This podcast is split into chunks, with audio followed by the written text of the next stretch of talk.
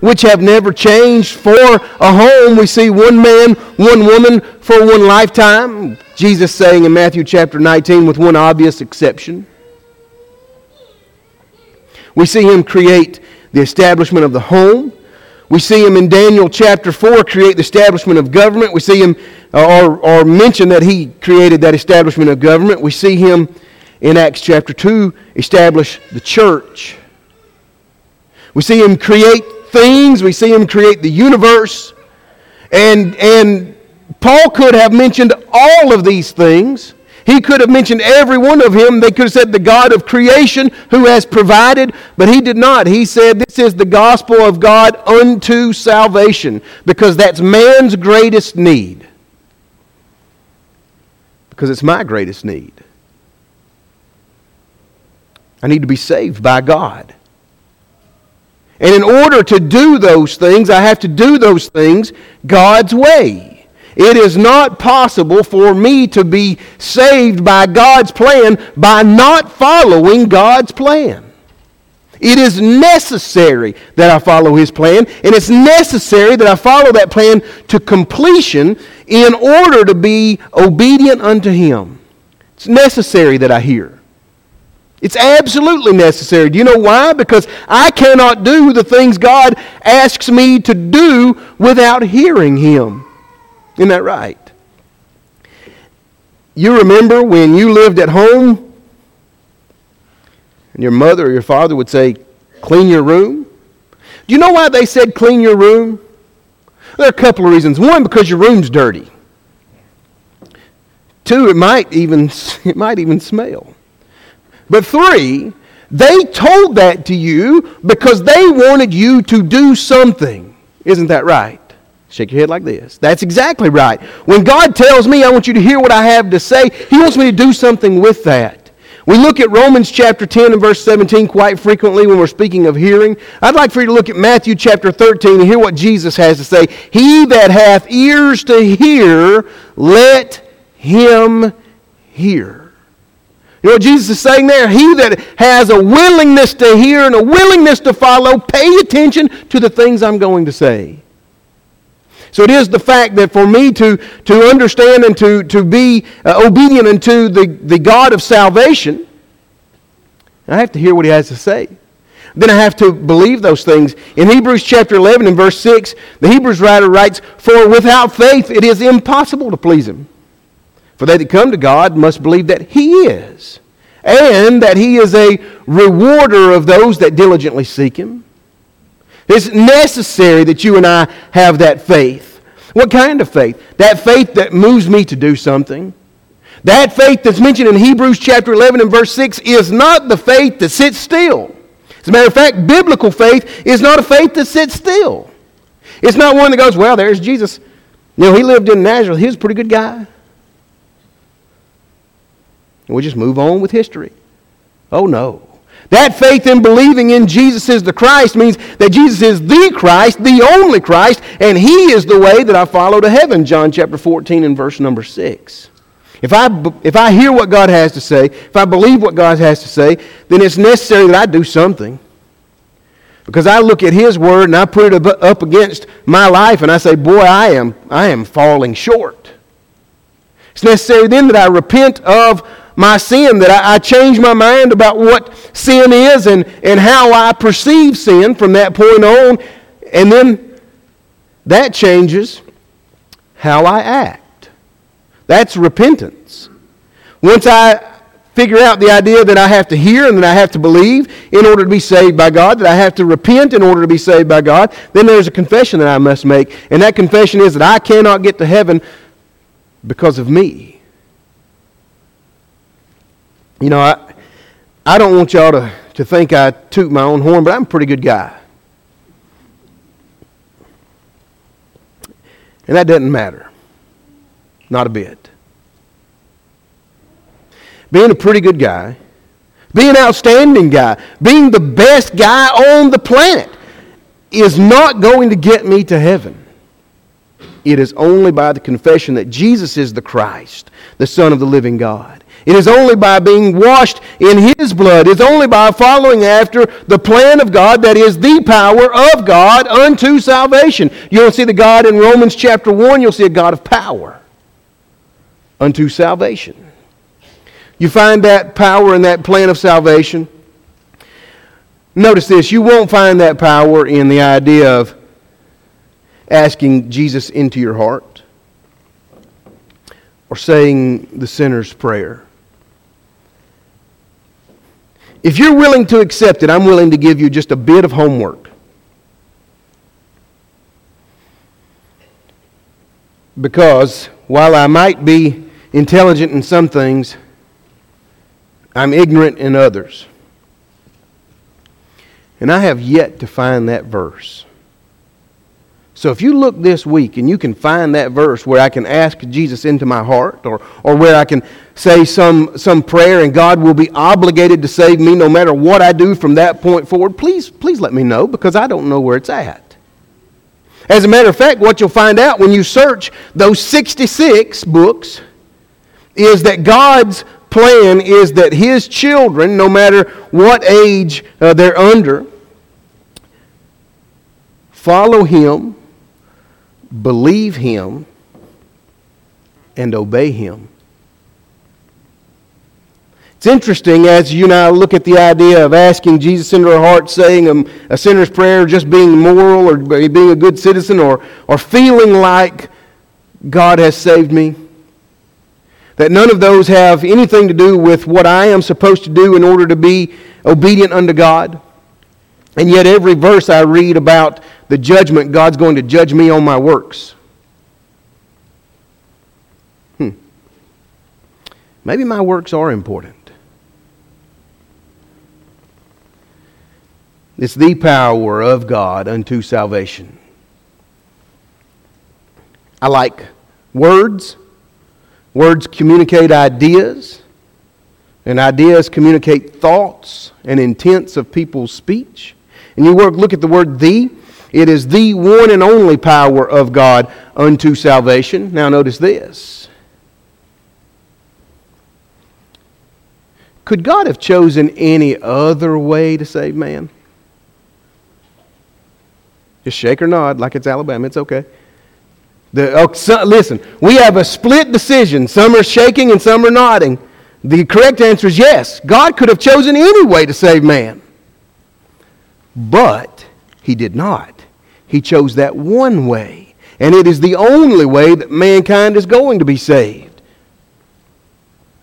Look at verse 17. For therein is the righteousness of God revealed from faith to faith, as it is written, the just shall live by faith. If I were writing on my outline, and I went to point number two, I would write the power of God or the righteousness of God the righteousness of God that's revealed from faith to faith. You and I don't know anything about God unless He tells it to us. There are those who would say, Well, I can, I can go into the woods, or I can go play golf, or I can go fishing, and I can see God. You absolutely can see the handiwork of God. Absolutely. But you don't know what kind of God or, or how many gods or, or if that's a, a holy God or a vengeful God. Those things that we find out about the nature of God, we only find out as they are revealed through His Word.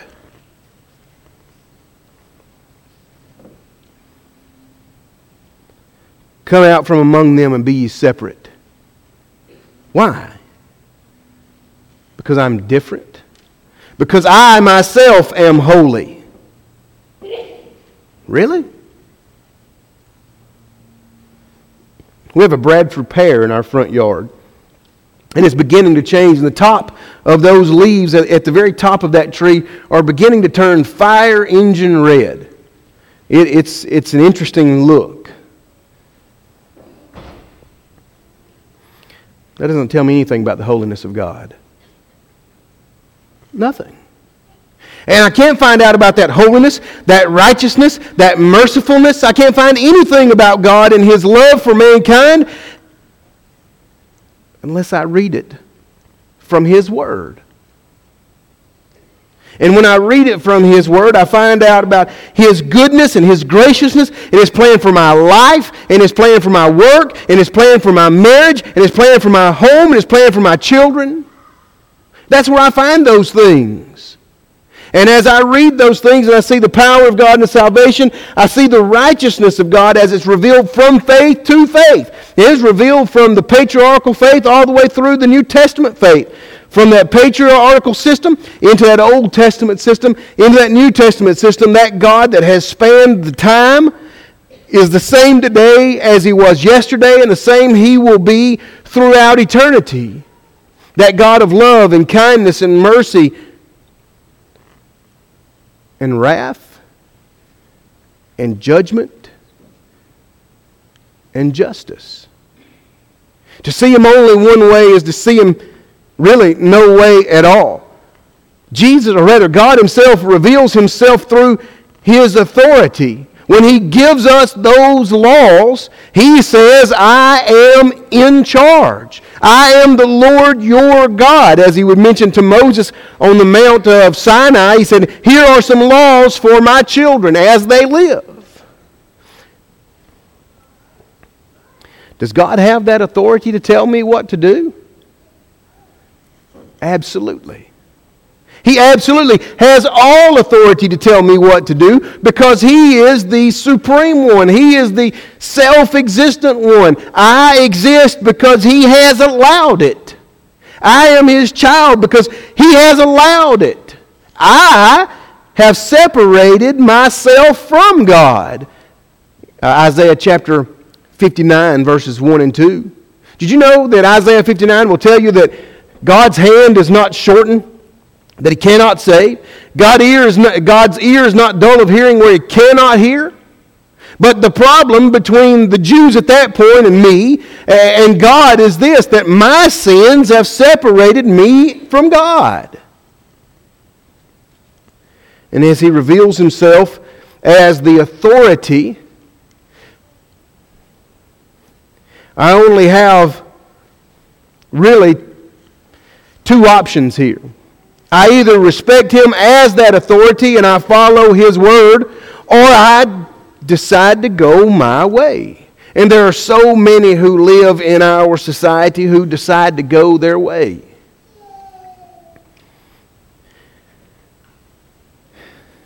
Here's the bill of goods sometimes we're sold in America God's going to save everyone. So you live life how you want to, and God will be obligated at the end to save you because you're the, the crowning jewel of His creation. Hmm. If, if God is going to save everyone, why create hell? If God is going to save everyone and God does not lie, which the Bible will tell us he does not, then why say to us, if you live in an unrighteous manner, you're going to be dealt with as an unrighteous child, that you're going to be punished everlastingly? Why say those things? Is he trying to scare me into doing what's right? If I already know God's going to save me, why am I here? Why are you here? Oh no. There's an authority given to God from faith to faith. The Bible, God also reveals himself as a father. A lot of times we look at the idea of father and we say, the father in the house is the provider. That may be true. The job of father goes much further than provider. While I do provide, there are lots of things that I do provide. Water, sure. Food, yeah, absolutely. Bedding, yep. Air in the summer and heat in the winter, absolutely. Protection, mm-hmm. Love and kindness, yes. Advice, if they ask. Most of the time, if they don't. My ultimate goal as father in my house is to get all of my house, that would include my lovely bride, to heaven. And as God reveals himself as a father, his obligation to us, self imposed obligation to us from the scripture, is to get us to heaven. That's what he's trying to provide for us. Here's where you'll read the just shall live by faith. The just shall live underneath that protection and provision that the Father gives them, no matter what time period they live in. No matter if they live in Job's house where God speaks directly to Job. No matter if they live in the tent of Moses as God speaks to Moses. No matter if they live in a Christian home today where God speaks to every Christian home through His Word. Where He offers protection and provision for all of us. Notice verse number 18. For the wrath of God is revealed from heaven against all ungodliness and unrighteousness of men who hold truth in unrighteousness. Number three, I see the wrath of God. We mentioned just a few moments ago all of the good attributes that, that God would have that would be revealed through faith and through uh, His Word. There's another attribute that is revealed here, and it is, it is His wrath. It is His opposition to sin and His opposition to those who choose to do that same thing. The wrath of God is seen by those who are ungodly and unrighteous. Now, you and I have spent enough time in study within the Word of God that ungodly and unrighteous shoot up red flags in our minds, and we say, I don't want to be a part of that at all. And that's a great thing. Let me tell you about a song we sing so very often. There's a great day coming. You know that song? Remember how those verses are laid out? There's a great day coming for those who have been obedient unto God. There absolutely is. And there is a great and terrible day coming for those who find themselves in disobedience to God. What an interesting idea found in Romans chapter 1, verses 16, 17, and 18 about the power of God, about his wrath, and about his righteousness. A few years ago, I, write, I wrote an article, and the title of it is You're a Saint or You Ain't. Now, that's grammatically correct in Alabama. I'm not sure here. You know, there are only two classifications of people found within the Bible those who have been saved by God, and those who have not. Those who are saints, which, if you have been obedient unto God's word, you are now a saint. You're looking at me crazy. Shake your head this way. Yes. Uh, according to the Bible and according to what God would say, those who, have, who are living in faithful obedience unto Him are saints. And all the rest find themselves bound for a place that is prepared for the devil and his angels because they're not obedient. We have at length discussed God's plan of salvation this morning. But what we didn't discuss within the power of God unto salvation is that God, when He gets a child of His into a proper relationship with Him, He does not want to lose that. He's not saying you have one chance at living this life properly. I hope you get it right. What he says is, I am your father. I'm here to love you and take you back when you fall. In Acts chapter 8, you see that second law of pardon spelled out explicit, exclusively for us. Friend, if you haven't put on Christ in baptism, today is the day. Today is the day which you should make those decisions and make those the proper way and, and come to God and know Him and be washed by the blood of His Son, having all your sins removed and standing before God being justified, sanctified, holy. And if you've done those things, and yet as you hold your life up to the standard of God's Word and you realize it's falling short, it's time to stand up, get out of the hog pen, come back home. Come back home to a God that loves you, to a family that misses you, right now while we stand and while we sing.